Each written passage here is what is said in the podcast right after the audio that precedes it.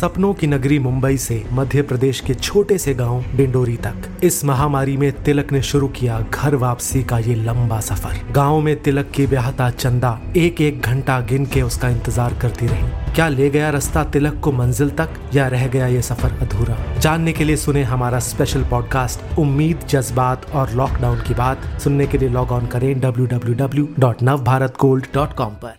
नमस्कार, ये सात अगस्त है और आप सुन रहे हैं डेली न्यूज कास्ट। पेश हैं खास खबरें। देश में कोरोना के केस बीस लाख के पार, आधे मामले पिछले बीस दिनों में आए। भारत में इन्फेक्शन बढ़ने की रफ्तार अमेरिका और ब्राजील से ज्यादा, मृत्यु दर कम।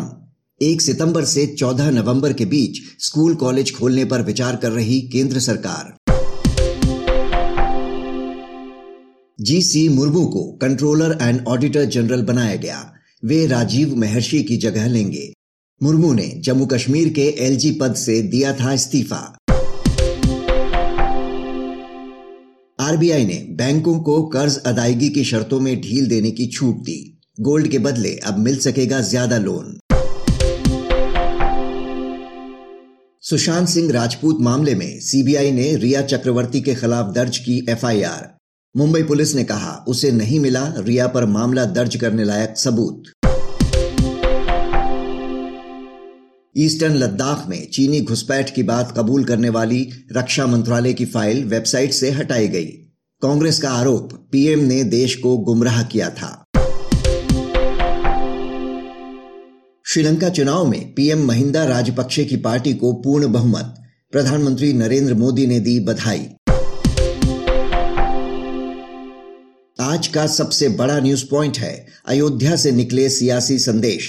पूरी तस्वीर समझने के लिए हम बात करते हैं नीरजा चौधरी से, जो वरिष्ठ पत्रकार हैं। राम मंदिर आंदोलन के समय से ही जय श्री राम का नारा बुलंद किया जाता रहा है। पीएम नरेंद्र मोदी भी चुनावी सभाओं में जय श्री राम का नारा लगवाते रहे हैं, लेकिन अयोध्या में भूमि पूजन कार्यक्रम के बाद पीएम मोदी ने अपने संबोधन में लगातार कई बार जय सिया राम कहा। इस पर कई तरह के कयास लगाए जा रहे हैं कि ये उन्होंने खास मकसद या रणनीति के तहत कहा। नीरजा जी, आपका क्या मानना है? देखिए, नरेंद्र मोदी जो भाषा की उन्होंने इस्तेमाल की है, उससे ऐसा लगता है कि वो समावेशी राजनीति की तरफ इशारा कर रहे हैं। अब जो सवाल मन में आ रहा है वो ये है, मंदिर राम के नाम पे अयोध्या में बनने वाला है, उसी स्थान पे जहाँ की विश्व हिंदू परिषद और, और संस्थाएं चाहती रही हैं।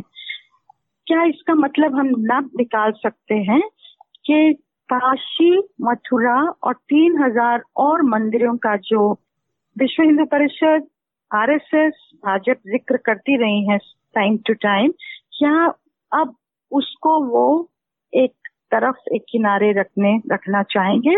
और बहुत लोगों के मन में ये सवाल आज होगा कि ये मुद्दे भी आगे जाके जब भाजपा को सूट करेगा, विश्व हिंदू परिषद को सूट करेगा, तो क्या वे फिर से उठा सकती हैं?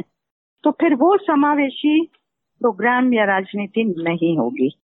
और उसके बिना देश में जो चाह रहे हैं, आत्मनिर्भर भारत, ये सब संभव नहीं है। अगर कॉन्फ्लिक्ट होगा देश में तो ना आपकी व्यवस्था ठीक होने वाली है, लाख लोगों की जिंदगी बदलने वाली है। तो इसलिए इसको काफी इंटरेस्ट से देखा जा रहा है, जय श्री राम की बजाय जय सिया राम। जी, आंदोलन की उग्रता का कारण या मकसद अगर कहें तो खत्म हो गया, तो क्या पार्टी वर्कर्स को अब वो आम जनमानस के बीच और समाज के हर वर्ग के बीच काम करने का कोई संदेश देना चाहते हैं, जिस तरह से उन्होंने केवट, शबरी और गिलहरी की बात की? देखिए, वो शब्द बहुत केयरफुली उन्होंने लिए। हाँ, केवट भी, शबरी भी, वो एक सर्टन तबके से आते थे, सर्टन जातियों से आते थे, क्लास से आते थे, गरीब तबका था जिनका शोषण हुआ हुआ था। तो क्या नरेंद्र मोदी अपने कार्यकर्ताओं को कह रहे हैं कि इन लोगों के बीच जाके अब हमें जिन, इनकी जिंदगी में सुधार लाना है, और ये हमारा राम राम मंदिर बनाने का मकसद है? और कई बार भाजपा के और संघ के जो नेता हैं, उन्होंने कल राम राज्य लाने का जिक्र किया। तो क्या नया नारा जो भाजपा का होगा, राम राज्य बनाना देश में, जैसे कि गांधी ने भी राम राज्य का नारा दिया था, और उस राम राज्य के तहत क्या सब लोग इंक्लूडेड होंगे? अभी तो माइनॉरिटीज को एक्सक्लूड किया गया है, मुस्लिम्स बहुत ही भयभीत अपने को महसूस कर रहे हैं, सहमे हुए हैं, तो क्या उनकी तरफ हाथ बढ़ाएंगे? ये जैसे मैंने कहा अभी देखने लायक चीज होगी कि भाजपा के रवैये सिर्फ नारों में नहीं, उसके रवैये में, उसके एक्शन में क्या फर्क आता है। एक और व्याख्या की जा रही है कि उग्रता से सौम्यता की और बढ़ने का संकेत है। आप एक महिला हैं, इस नाते आपसे सवाल कर रहा हूं कि जो व्याख्या की जा रही है वो ये है कि नया समाज पुरुष प्रधान नहीं होगा, बल्कि समाज में स्त्री का स्थान बराबरी का होगा या फिर पुरुष से पहले होगा। देखिए, अगर ऐसा होता है, बात की जा रही है, लेकिन ऐसा करने के लिए आपको बहुत विशाल दिल चाहिए होगा, और समाज में जो इतनी कुरीतियां रही है ना, और नारी के प्रति खास उसकी जो जगह रही है, घर में जगह रही है, समाज में जगह रही है, आगे जाके आप किस तरह का उसके लिए एक विजन जो है वो देख रहे हैं।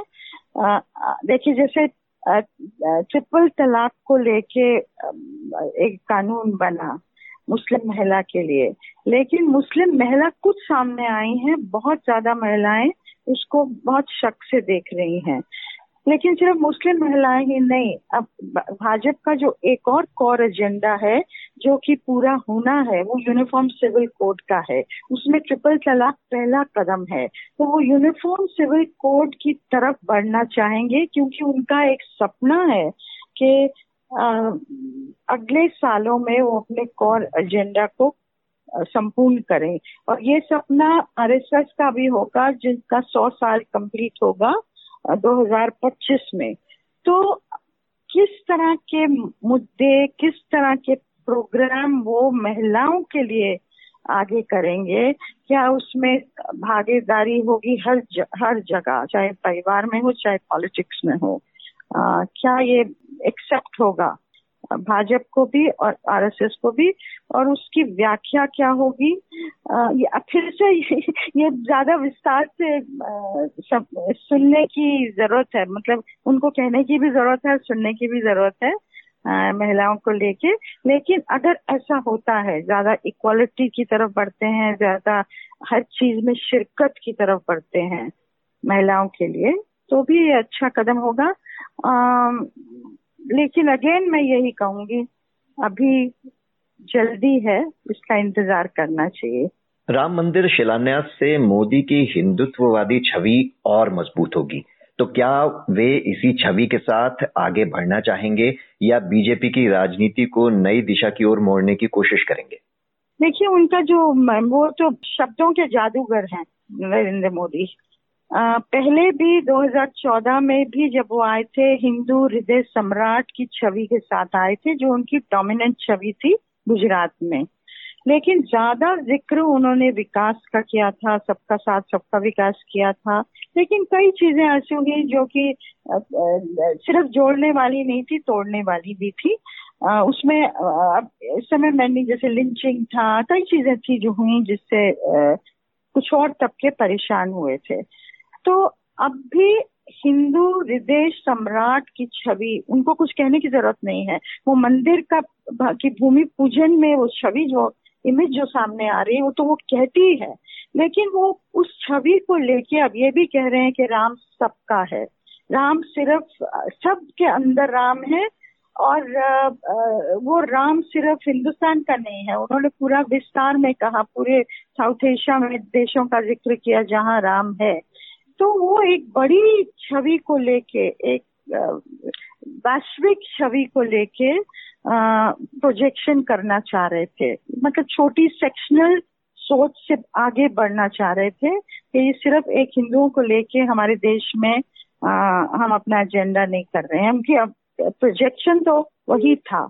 आ, अब किस तरह से आ, और कम्युनिटीज लेंगे, किस तरह से और देश लेंगे, किस किस तरह से विश्व में लोग लेंगे, वो तो जैसे मैं बार बार कहती हूँ, वो सिर्फ शब्दों पे नहीं निर्भर होगा, वो एक्शंस पे भी निर्भर होगा। इस दौरान ऐसा लग रहा है कि विपक्ष की राजनीति भी मोदी तय कर रहे हैं, सभी विपक्षी दल एक साथ राममय दिखे। हालांकि उनका तर्क है कि राम तो सबके हैं, लेकिन विपक्ष के पास कोई काट दिखती है आपको मोदी की राजनीति की? देखिए, विपक्ष को एक चीज समझ में आ रही है कि जो हिंदू तबका है, जो पचासी परसेंट के लगभग है, वो और भी हिंदूमय हो गया है। और जैसा कि प्रधानमंत्री विश्वनाथ प्रताप सिंह और प्रधानमंत्री जब पी वी नरसिम्हा राव भी रहे अपने जमाने में, जो कि राम मंदिर की मूवमेंट आंदोलन से जूझते रहे, दोनों ने कहा था कि हम भाजपा से तो लड़ लेते लेकिन हम राम से नहीं लड़ पाए, और राम को अप्रोप्रिएट कर लिया था भाजपा ने। तो आज जो ऑपोजिशन पार्टीज हैं उनको समझ में नहीं आ रहा है, उनको मालूम है कि हम राम से नहीं लड़ पाएंगे, तो राम मंदिर बनेगा तो ये अच्छा ही है, ये उनकी भाषा है आज। लेकिन जो काउंटर नैरेटिव है, जिसका कई कांग्रेस के नेताओं ने भी जिक्र किया है, वो काउंटर नैरेटिव ऑपोजिशन की तरफ से क्या होने वाला है वो अभी वो ना समझ पा रहे हैं। सेक्युलरिज्म भी अगर वो बात कर रहे हैं और चाह रहे हैं, उसकी क्या परिभाषा होगी एक नए संदर्भ में, उसका वर्णन नहीं वो कर पा रहे हैं, और ना ही मुझे लगता है वो ठीक तरह से सोच पाए हैं अभी अपने काउंटर नैरेटिव को। तो फिलहाल आपका कहना ये सही होगा कि मोदी ही उनका एजेंडा भी नरेंद्र मोदी ही तय कर रहे हैं, और ये तो सामने आया ही है दो हज़ार चौदह के बाद अब तक। जी, अब अगर समावेशी राजनीति की ओर बढ़ने का संकेत दे रहे हैं मोदी, तो विपक्ष को भी अपनी रणनीति नए सिरे से तय करनी होगी। नीरजा जी, हमसे बात करने के लिए आपका बहुत बहुत शुक्रिया। इस चर्चा के बाद जानिए शेयर बाजार का हाल। एशियाई बाजारों की शुरुआत आज मिली जुली रही। अमेरिकी बाजार चढ़कर हुए थे बंद। अनिश्चितता के बीच गोल्ड में मजबूती के आसार। अब जानिए एक रोचक तथ्य। आज ही के दिन उन्नीस सौ पाँच में भारतीय राष्ट्रीय कांग्रेस ने ब्रिटिश वस्तुओं के बहिष्कार का आह्वान किया था। बंगाल विभाजन के विरोध में इस आंदोलन की शुरुआत हुई। बात करते हैं मौसम की। मौसम विभाग के अनुसार आज Delhi N C R, UP और हिमाचल में कुछ जगहों पर हल्की से मध्यम बारिश के आसार। बिहार, पश्चिम बंगाल के अलावा मुंबई सहित महाराष्ट्र में कुछ जगहों पर भारी बारिश हो सकती है। अब बारी सुविचार की। महात्मा गांधी ने कहा था, सही समझ के शत्रु होते हैं क्रोध और असहिष्णुता। तो ये था आज का डेली न्यूज कास्ट, जिसे आप सुन रहे थे अपने साथी अक्षय शुक्ला के साथ। बने रहिए नवभारत गोल्ड पर। धन्यवाद।